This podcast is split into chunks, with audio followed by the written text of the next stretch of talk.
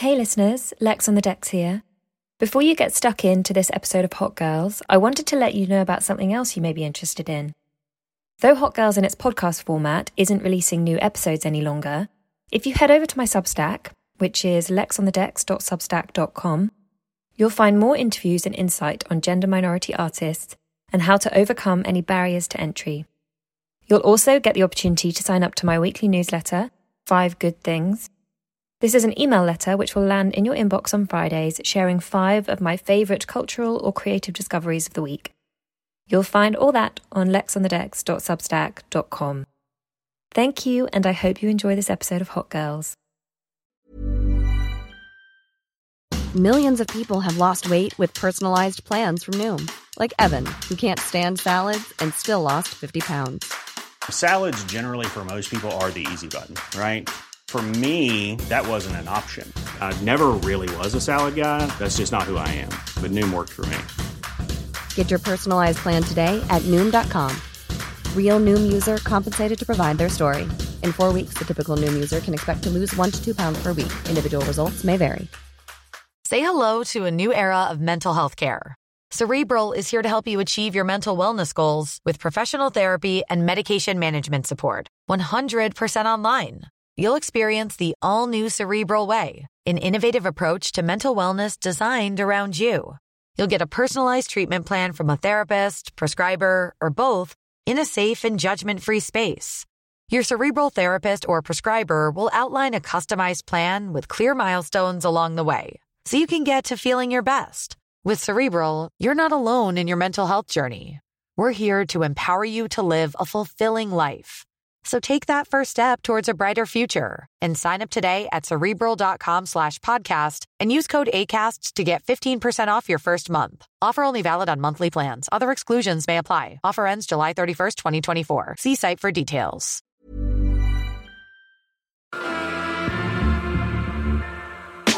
Hello, and welcome to the final episode of season three of Hot Girls. Don't panic, we're back for a fourth season, and you won't have to wait long for it. But to round off this season, we caught up with the first woman to host a national weekly drum and bass show. One of the pioneers of the genre and a founding voice on BBC One Extra, DJ Flight has worked proactively to tackle diversity in the musical spaces she operates in.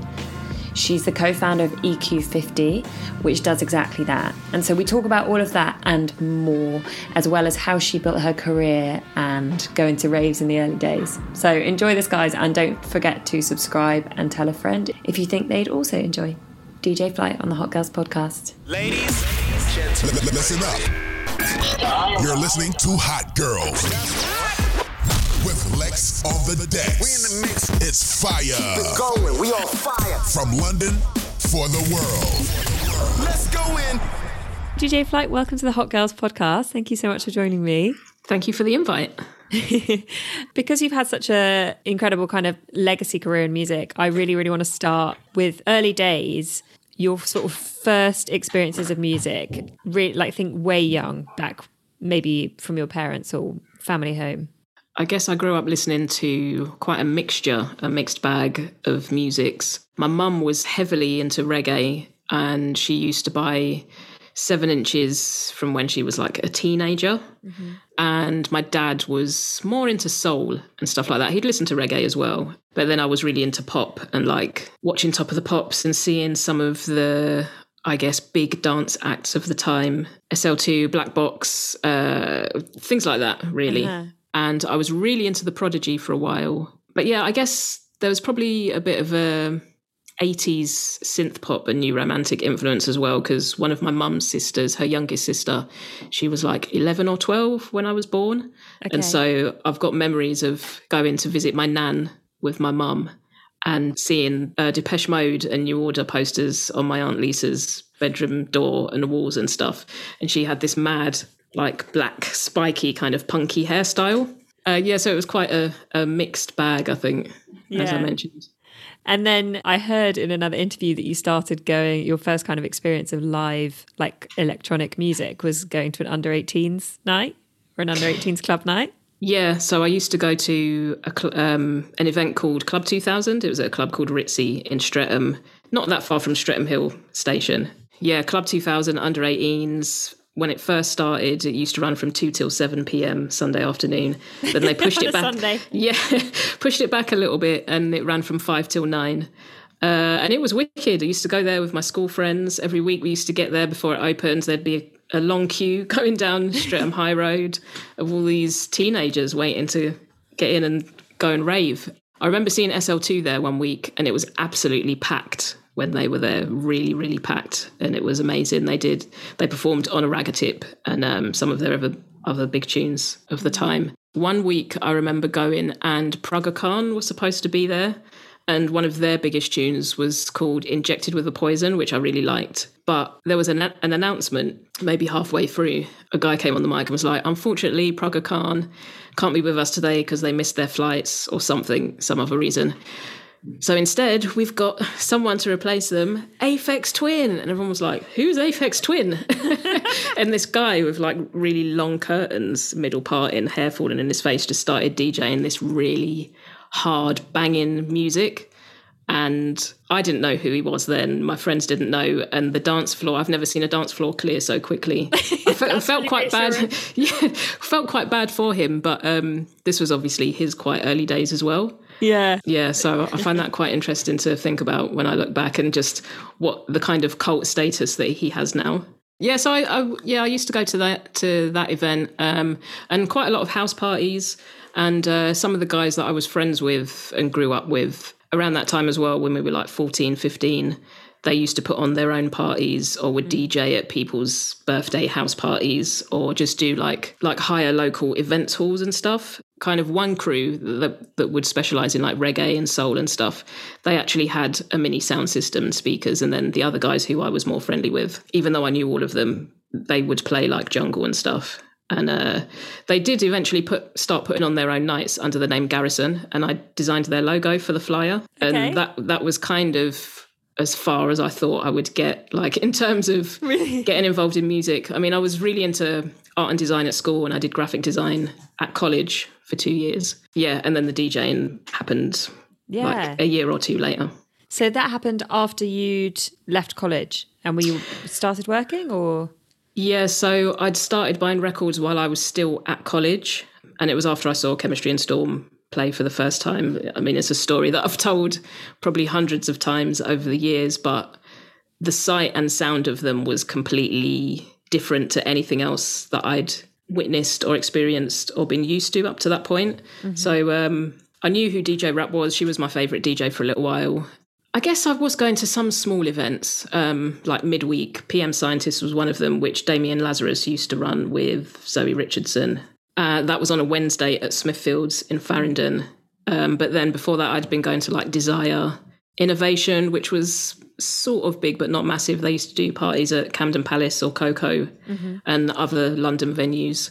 Um, and then slightly bigger events. Sometimes I go to Club UN in Tottenham.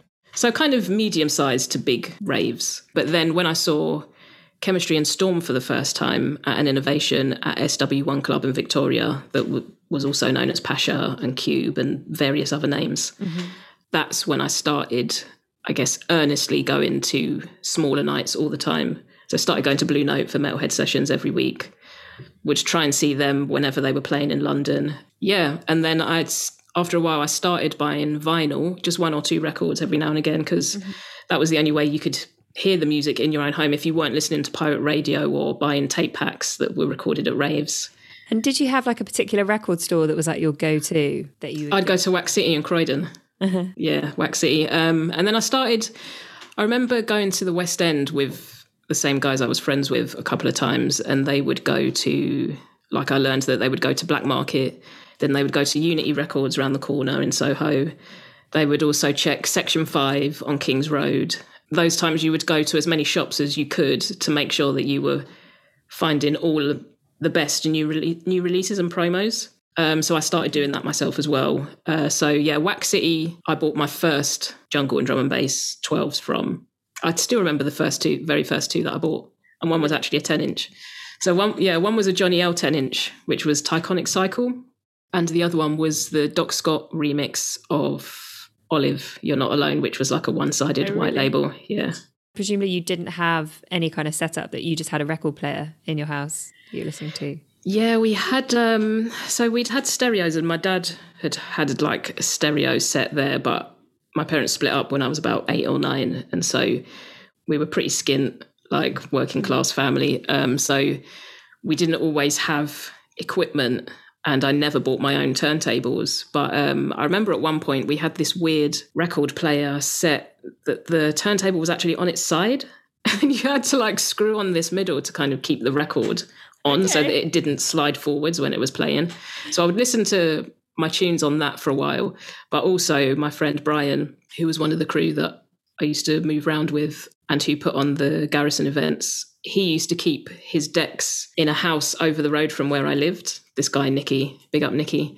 Um, he just used to keep his yeah he just used to keep his decks there and then they would go and hang out and play playstation or whatever console was around then tekken and stuff and like take turns mixing and practicing and just hang out. So i started hanging out there as well it was a little bit later so i went went away to uni but i left after one term because i missed going out too much like there was where i went was in south wales and there was just nothing going on there at the time so I came home after one term, dropped out, and uh, while I was there, a guy actually taught me how to beat match because I'd been buying records, and I took some with me. Whilst you were at uni. Yeah, yeah. Whilst I was at uni, yeah, I've got a big up Derek as well. Yeah, he actually, I thought I knew what I was doing just from hanging around with Brian and the others, and kind of watching people's hands in clubs because by that point I'd kind of stopped dancing and raving and was just would just hang out by the Increasingly focusing on the decks. yeah, hang out by the booth and just watch people's hands what they were doing.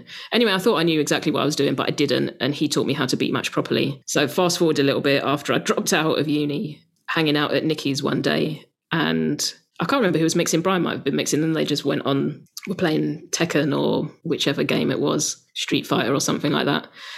And I took my opportunity. I was like, "Oh, now it's my turn." and they were like, "What are you talking about? You can't mix." And I just got on the decks and Yeah, started mixing, and they were like, "What the hell? Stop the game! Whoa, Stop the whoa, game!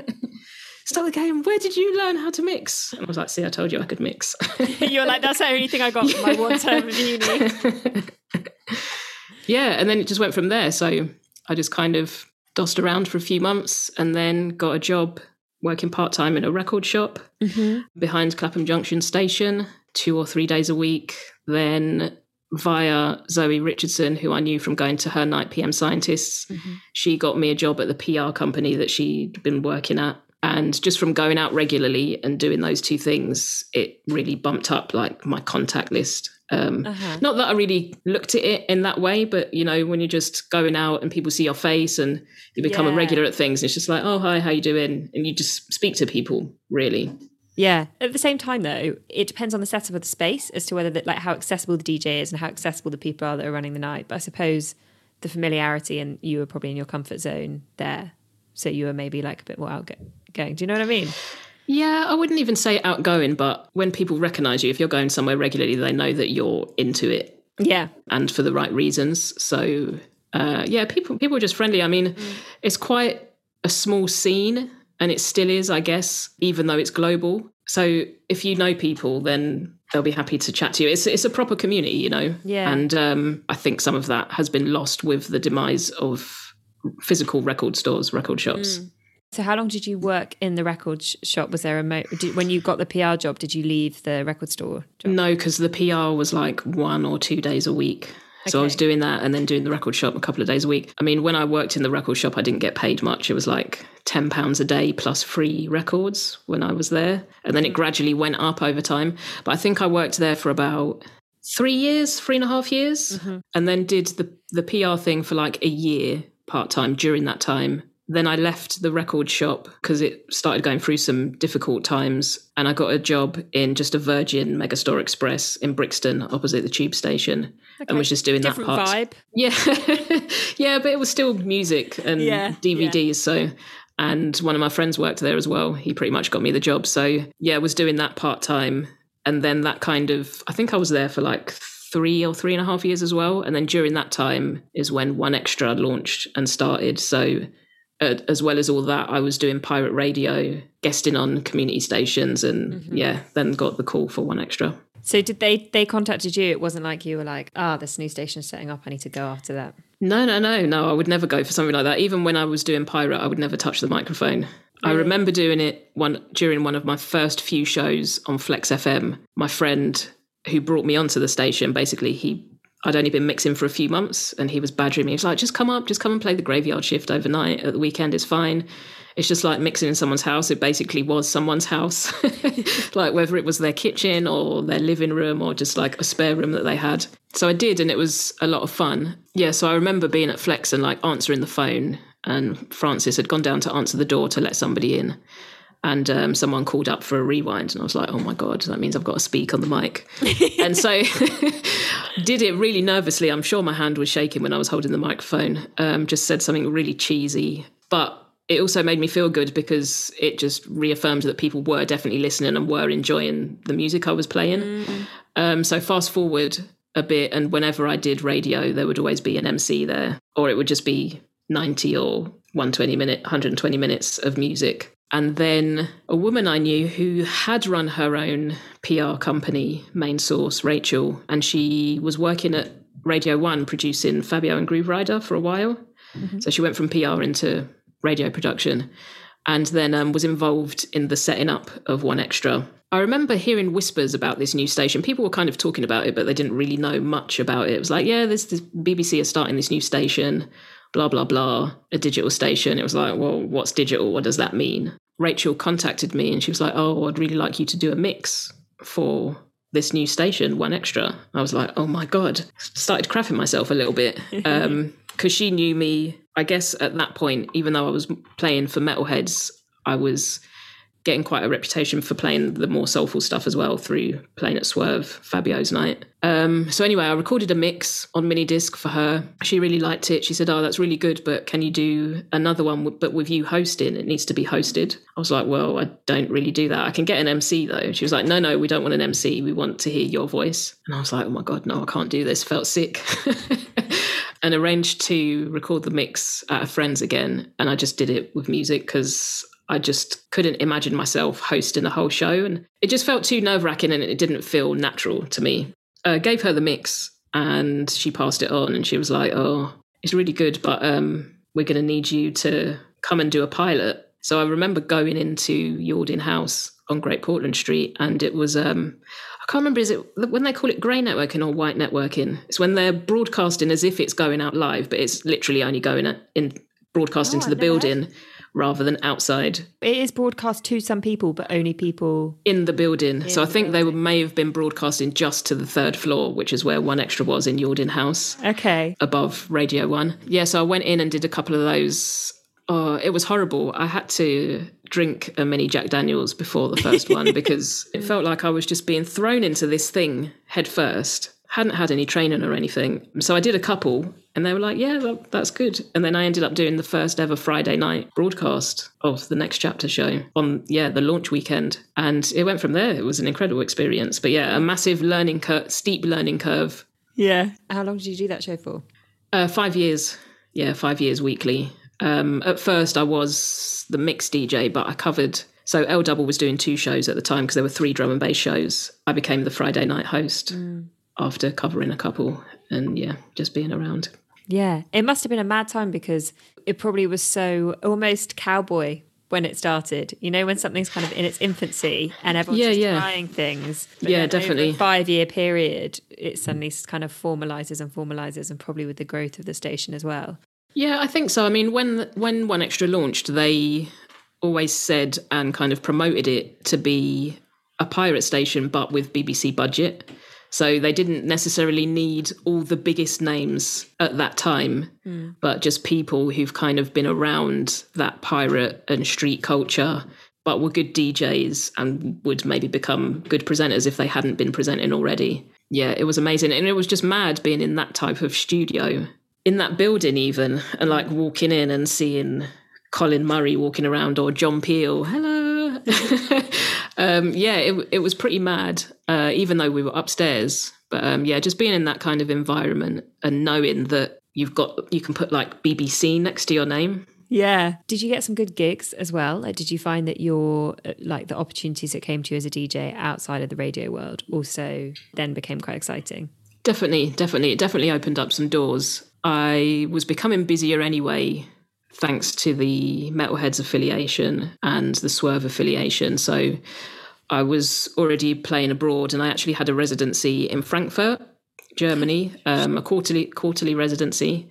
I used to play at a night called Space Breaks. So I'd travelled about a little bit, but it enabled me to travel to and DJ in Japan, across the US and Canada, all over Europe. Um, it just, yeah, it really bolstered things and around the UK. Yeah, it definitely opened up a lot more doors. I learned a lot from Yeah. my time there. A question I was going to ask you just in general, but also I think it's relevant for this period of time. It's like, did you feel pressure when you were there to be playing a certain type of record, like constantly playing new artists or new records, for example? Or did you feel like it was quite free to play records from different time periods and different, like, could, did you feel like you had the space to be playful or? To be honest, we could because they were specialist shows. We could pretty much play what we wanted. Um, sometimes we had to be a little bit careful with like vocal samples that were in a particular track. For example, uh, a producer called Amit had a track called "Suicide Bomber" that came out on Commercial Suicide, and um, I started playing it one week, and my producer was like, "No, take that off," because I, I just didn't think like the word "suicide bomber." Right, yeah. Yeah, could be I don't know You were just thinking Sticking like point- a track. yeah, yeah. And then another time I was playing a track uh, called Thugged Out Bitch that actually the vocalist says thugged out bitch in it and I was like, oh god, I completely forgot about that. Wasn't just wasn't thinking. Yeah. Um but yeah, generally I could play what I wanted and I was being sent and given a lot of music every week. So yeah, I was always always playing fresh stuff every week, always, always a new artists and supporting new artists. And we had two features specifically to support newer names. One of them was on L Double Show, which was called The Cutting Room, and that was for new producers. And people could upload or send in their music that they were working on. The best one or the one selected, the chosen winner, would have their tune cut to a dub plate. Um, and then on my show, we had a feature called Breaking New Talent that was for DJs. And so once a month, they'd get a half hour slot to have their mix aired. And yeah, just numerous DJs from around the UK would send in their, their mixes and I'd listen to them and then choose the best one each yeah. month. It was quite a nice way for you to hear new DJs as well. Yeah, yeah, because I think I think at that point it had already started becoming very much producer led the scene and so mm-hmm. yeah my producer my production team because there was a producer and a ba which i always found amazing two people were helping me on my show yeah they ran the idea past me and i was like yeah that's that's wicked What was the what was the process like then going from beat? Because then you took the show to Rinse. Is that right? Yeah, it wasn't straight after. So I left One Extra in 2007. And then I didn't do any radio for a little while. And then I did a few shows on Pyro Radio just so that I could kind of keep the momentum going a little bit. Yeah. And then I remember speaking to Zinc about going back on Rinse because I'd already played on there when it was a pirate at, in the late 90s. So around, I think, 98 might have been the first time I went on there. So 98, 99, maybe into a bit of 2000. Yeah, I remember seeing Zinc and I think it was in Plastic People actually. And I was just like, oh. Yeah, I just blatantly asked him any chance of me getting a show on Rinse. and he was like, yeah, let me speak to some people. Um, and it was around the time that they were applying for their community license. Okay. And so I think they wanted to kind of broaden their musical output a little bit. And they brought a few of us on. So there was me, dBridge, Stamina MC, and a couple of others who were kind of on rotation on this time slot. So I was doing a once a month show, I think, when I went back on there. And yeah, I was back on there for about another five years. So I'm just like thinking chronologically. Was it when you were at the BBC? Then when did you? Because you founded a record label. Tell me about the process of founding that and your relationship with production. So, running my own label was something that I'd thought about quite a lot and used to say to people, well, if my platform ever, I've, if I feel my platform has become big enough to kind of support newer artists um, who deserve to be heard, whether they've had a few releases or not, then I would love to do it. Um, and I knew what the logo roughly would look like and the sleeves, and I knew exactly how I wanted it to look. Yeah. And then a friend of mine at the time, she had been working at a couple of other labels already. yeah, we were talking and uh, yeah, just discuss the label. And she was like, why don't we just do it together then? And so we did. It was a lot of fun. Yeah. But I'm not really into the admin side of things. I like the A and R and creative side. Yeah, just the behind the scenes admin and ISRC codes and all of that. I'm just like, ugh, no, somebody else can do that. Um, but it was cool. We released Martyn's first ever record and ended up putting out two 12s by him. And uh, Visionary from Canada is when they were still a duo. And Heist, one of his earlier releases, I think he was our second one. And I think there ended up being about, how many releases did I do? Only eight, I think, in total. Was it quite an organic thing, it the kind of process of moving on to something else?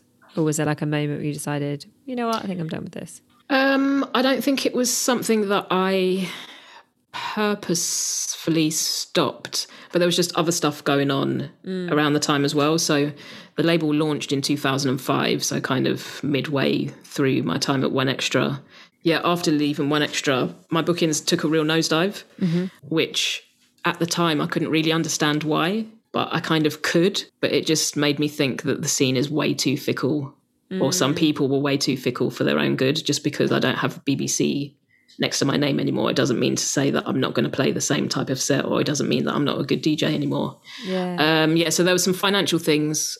I started working at Black Market, BM Soho, around. Well, it was yeah, it was after I'd left One Extra, so around maybe around 2008 or nine. Yeah, I was there for a few years as well. Yeah, just other stuff going on, family Yeah. stuff and financial worries. Yeah, that I kind of yeah took a break from it and then put out another couple of twelves and then yeah the distribution company that I had been going through went down and it just kind of fizzled really. Yeah. In terms of, because you've mentioned a couple of times sort of changes in the scene, and I was thinking about EQ50, and um, when did you when did you found that? So that was we founded EQ50 in 2018. So right at the end of 2017 into 2018, it was Mantra published some stats on her Facebook page, and um, she'd just been bored over like Christmas and New Year, and decided to have a look at the numbers, the number of women that had played across some of the biggest drum and bass label promoter events at that mm. time. So she looked at Hospital, she looked at Metalheads, she looked at Critical, and included her own Rupture night in that, and kind of looked online and mainly around Facebook, I think, just looking at Facebook events. Yeah, just as many events as she could find in the UK for each label for that year, and worked out the percentage of sets that women had played and they were really, really bad mm. statistics, like really low, really, really bad. I think with the Metalheads one, maybe three sets in the whole year of events had been played by a woman, and I know that I wasn't one of them. Mm. I hadn't been booked for any Metalheads events in the UK that year. So, yeah, that was quite eye opening. And she published the stats on her Facebook page, and it caused quite a big reaction. Some of it was a bit of a backlash and people getting defensive. People that aren't even involved in the labels getting defensive for no reason. She's like, well, the figures are here in black and black in black and white. Yeah. She's like, I'm not even, I didn't even need to comment. The figures literally yeah, say yeah, yeah, everything. yeah. And I think Rupture came out the best out of the label she looked at, but there was still room for improvement, which she already knew and was accountable for. Anyway, so fast forward a little bit. Uh, Red Bull were doing their normal, not novelty events, and she contacted them to do a Rupture special, but obviously with all women because that's how their events run. So there was a DJ, DJ and Q and A with me and Storm in one room um, Mantra and Jin did an engineering talk in another room, and then Kyrist was looking at production in another room. It was really wicked, a really nice vibe, um, relaxed, packed in there. Each room was busy, um, and we all enjoyed it so much that we were going to try and do more with them or elsewhere. I know Mantra contacted a couple of organizations or platforms to try and use their space. And I said it would be nice if we could do something ourselves. So it's by drum and bass for drum and bass. Nothing really happened for a little while. This is why Mantra is so great because she gets shit done.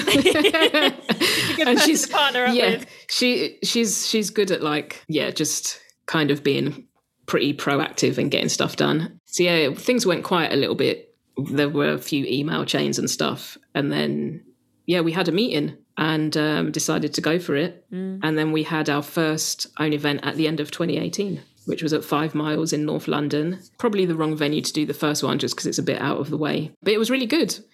We had some women come down and it was a nice vibe again, nice and relaxed. And Mantra and Jin did a promotion talk. So, what people need to think about when they want to promote a night, like from the very beginning, setting up through to the act- actual execution of the night. Myself and Storm did a DJ and Q and A again, and we played a back to back set. Uh, Kay from the Untouchables came over, and she did a production workshop, like how to kind of make and cut up beats.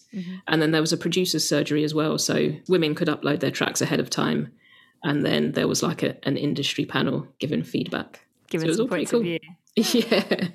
Do you Yeah. think um, since 2018, obviously not excluding the past year, but I think it's kind of hard to get such a gauge for how things have changed over the past year because uh, obviously there haven't been any events. Did you feel like there was positive change starting to come in terms of diversity within the scene? Yeah, I think so. I mean, it's something I, I hear it and read it quite a lot. I think people forget how long some of us have been around and that there have been all women crews around before. But the fact that more were becoming visible, and in large part that's due to the internet and the e like social media and the ease of being able to film a set and put it online or now stri- people streaming from home mm. that's all definitely helped. And yeah more women be- becoming more visible increasing their visibility encourages more to get involved as well. So it's been like a very slow gradual thing over the years but there's definitely been and i think i can get away with saying this there's definitely been more even more happening since eq50 has Yeah. been around that might sound quite big-headed to some people but i, th- I think it's true I think so. I think it's probably true. And I think it's good to, without sounding too like a poster, embrace your power or embrace Yeah. like, you know, the what you can influence and what you can kind of drive um, from a change point of view. This is uh, going to kind of take you into a different space, but what's your favorite kind of, um, what's your favorite kind of venue to play when you can play out and about and there's a crowd? I always give the same kind of boring answer, really. Just That's okay. uh, I like. I still prefer the smaller venue that's tight and that you can get you can feel a proper vibe, especially when it's packed and the sound system is on point. Um, there's nothing worse than being in a really nice venue that's got a crap sound system. If you've got a wicked sound system, it also doesn't matter if the venue's grotty. So yeah, a decent venue, so small to maybe just about medium sized, good sound system, good vibe, good tunes, good people. That's perfect. Perfect. Couple of drinks. Do you still go out as much as you used to? Not as much as I used to, no. I'm a fair bit older, and where I'm working uh, full time now, where I have been Yeah. working full time for Prison Radio Association. It's mad how quickly time has flown. I mean, there aren't as many like midweek events going on. Yeah. I play at some of them like Soul in Motion and stuff like that. But yeah, I don't go out as much as I used quite to. Quite as much. Although, like post this year, you'll have like two years worth of um, nights out. Do you know what I've really been missing though? Live music. Oh my god! Mm. Just being able to go to like Ronnie Scott's or just go and yeah, listen to people playing some live music. Really missed that. I I think I miss just um, just crowds, just busyness, like the energy that you get from being just not quite, having quite enough space. Can't wait. How did you? You mentioned um, Prison Radio Association. How did you get involved with them in the first place? And I also really want to hear just a bit about Windrush because yeah, I'm just really interested in the, in the kind of inception behind that. And, Okay, but how did you get involved with them in the first place? so it was just simply seeing me seeing the job being advertised. So I'd I'd been working at Black Market for a few years by that point. My DJ bookings weren't great. I needed to find something that was more stable to be able to cover my bills and live.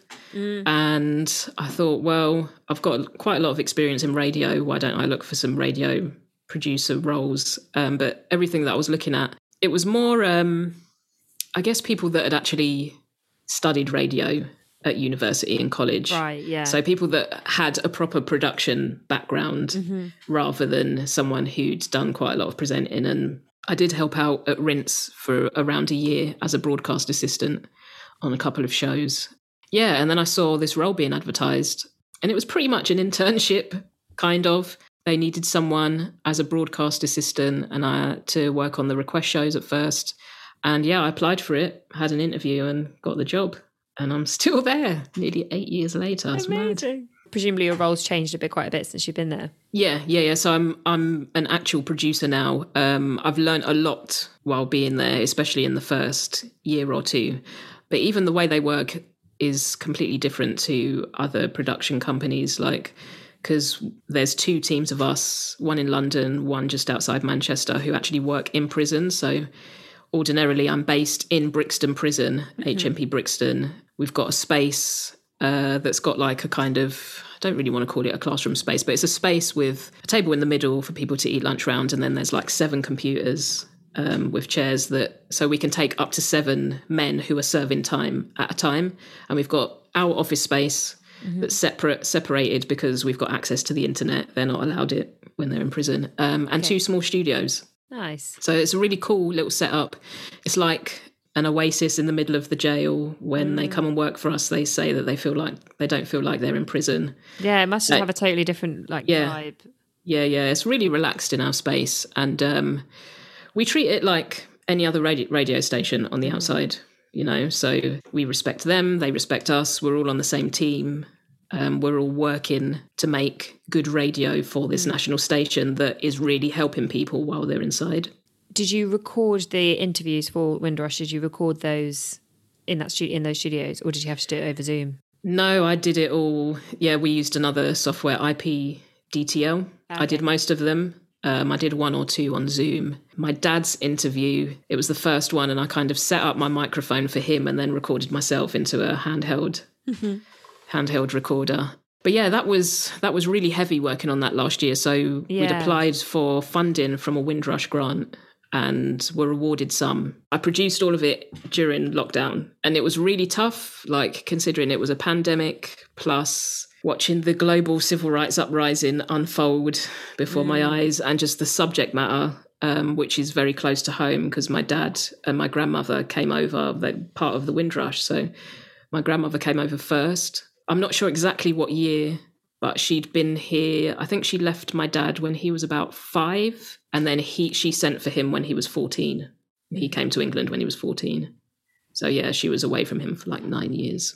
Yeah just really close to home and it was it felt really heavy at times working on that with the subject matter being so close to home and just knowing that a lot of people who came over during those times and after and even before still aren't fully respected still haven't been made on the most part to feel fully part of britain even though they contributed and still are contributing so much um, music culture fashion food everything art poetry, upholding the NHS, postal service, everything, uh, transport. So yeah, it did feel really heavy, and it was interesting just to see the common threads with everybody's stories as well, whether they were Windrush themselves of the Windrush generation, quote unquote, or whether they were a descendant. Um, just very common threads linking all of the stories. But I felt really proud to work on it as well, and my Yeah. sister, my sister did the artwork.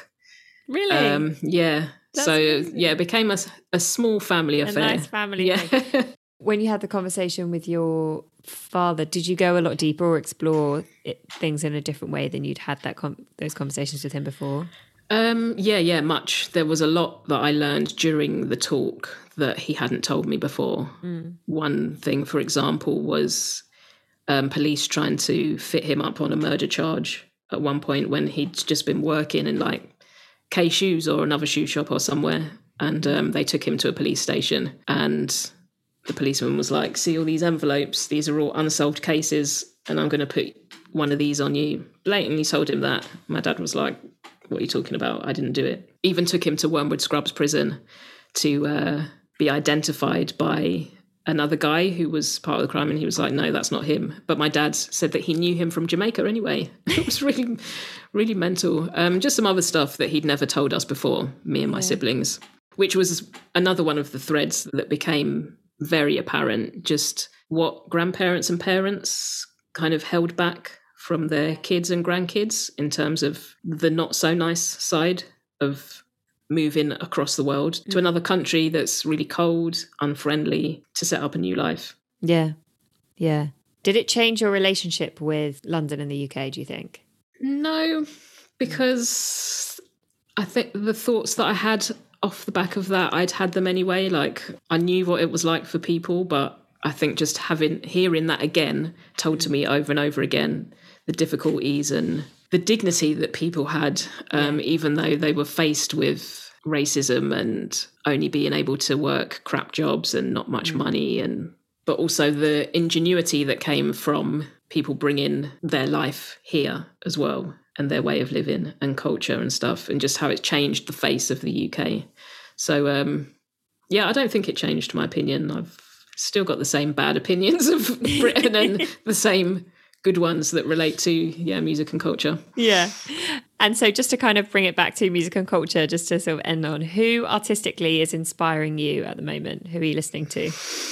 Ooh, do you know what? I probably haven't been listening to as much music over the last year as yeah ever As in my life. I've been yeah listening to less. When I've been buying music, it's been like jazz albums, whether they're like rare reissues or just old albums that I didn't have. Yeah, I haven't been listening to loads of music. When I've had like the odd stream or set, I'll go through tracks. There's been a lot of good drum and bass released in the last year, actually. Mm. Some good albums put out Crust, Red Eyes, that I was uh, very honoured to be part of. I recorded some some words for the outro. ASC's album last year was really good as well. But yeah, jazz has been, which I've been listening to a lot more of as I've got older. But yeah, that's been the main thing I've kind of been Yeah. checking out.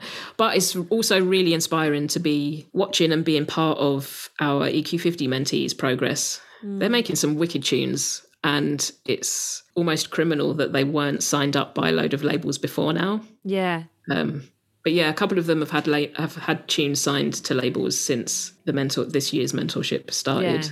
Um, yeah, so it's it's amazing to see. That's so nice. It's just like a nice kind of to see that progress in someone and know that you've supported. Yeah. Also, there are other people around, um, like Sherelle, Fauzia, the Six Figure Gang, Lucy, uh, Yazzus, Jossy, um, Dobbs.